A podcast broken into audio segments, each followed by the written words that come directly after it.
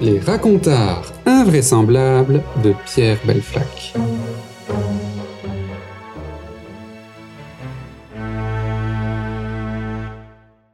La petite fille aux allumettes.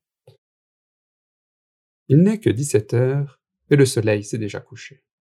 Nous entrons dans la dernière nuit de l'année et les jours y sont courts. C'est en cette fin du 31 décembre de l'année 2002 que la petite Kimberley d'Opagne, jeune fille âgée de 16 ans, regagne à la hâte le camping de Mormouchamp.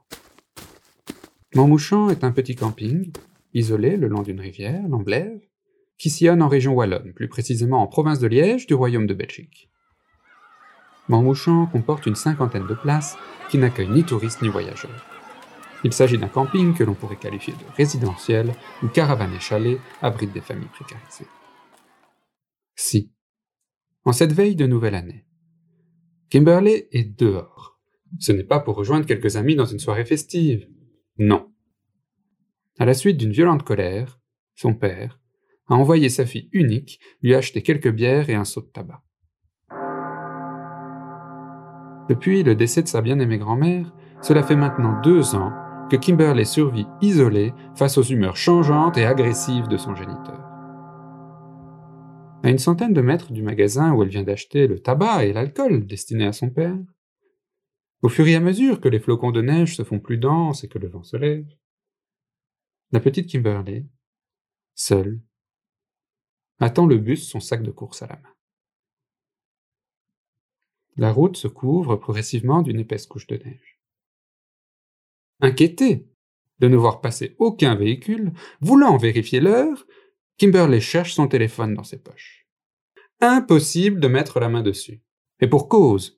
Suite à la colère de son père, elle est partie précipitamment, claquant la porte et laissant son téléphone sur la table de la cuisine. Kimberley se dit que les bus, comme à leur habitude, ont dû rentrer au dépôt suite à l'augmentation des chutes de neige. Elle se met donc en chemin, à pied, vers la maison. Le froid commence à la faire frissonner sous sa veste en jeans, veste légère, enfilée à la hâte pour fuir au plus vite les cris paternels.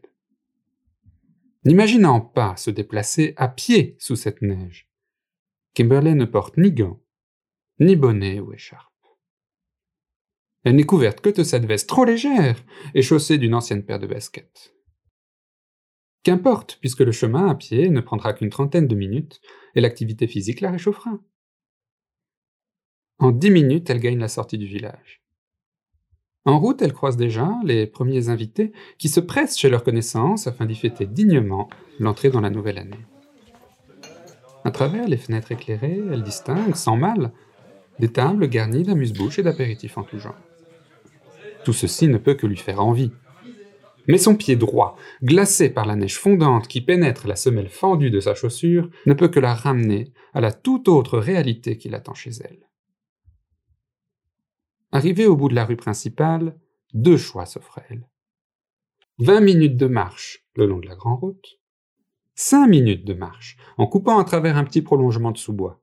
Ancien terrain militaire ou sur les ruines abandonnées d'une caserne, la végétation reprend ses droits depuis la fin de la Seconde Guerre mondiale déjà bien en retard, frigorifié par le vent qui se lève, et la peur au ventre d'une nouvelle colère paternelle, Kimberley opte pour le chemin le plus court. Seulement, à peine engagée dans le sous-bois, elle se rend compte que les rayons de la lune n'éclairent pas si bien à travers les arbres, et les flocons tombent de plus en plus densément jusqu'à former un mur blanc devant ses yeux.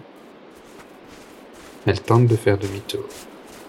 Mais la neige tombante et le vent qui soulève les flocons tombés au sol efface presque instantanément ces traces. L'angoisse commence à la gagner et empêche tout raisonnement dans son jeune esprit. Finalement, après d'interminables minutes d'errance, à travers les branches qui lui griffent le visage, elle distingue péniblement un ancien bâtiment de la caserne. Elle pense s'y réfugier. Kimberley se glisse entre l'encadrement de la porte et les planches destinées à tenir les curieux à l'écart. Une unique pièce constitue ce petit bâtiment. Le vitrage, caillassé par des jeux d'adolescents, y laisse pénétrer le vent et la neige au travers des fenêtres. Elle y découvre les traces du passage de quelques toxicomanes. Restes d'un feu, boîte de conserve rongée par la rouille, seringues, aiguilles et flacons vides dispersés au sol. Kimberley s'assoit sur ce qu'il reste d'un matelas, plié en deux contre le mur à la manière d'un canapé. Elle glisse une main, raidie par le froid, au fond de son sac. Entre les canettes, elle saisit puis ouvre péniblement une boîte d'allumettes, achetée un peu plus tôt. Elle parvient à craquer la première. Elle approche des restes de bois partiellement noircis par la précédente combustion. Pour protéger la flamme qui vacille sous le vent, elle replie ses mains, engourdies autour de l'allumette. C'est alors qu'une douce chaleur caresse les paumes de ses mains. À peine ses doigts commencent à retrouver leur mobilité que la flamme s'éteint, sans raviver la moindre braise. Une deuxième allumette craque. Lorsque, le 1er janvier 2003, la police retrouve Kimberley d'Opagne, recroquevillée sur le matelas, entourée d'allumettes noircies par le feu. Son visage est aussi blanc que la neige, et esquisse un sourire figé à jamais. Nul ne saura ce qu'elle a pu voir de beau pour entrer avec joie dans le nouvel an.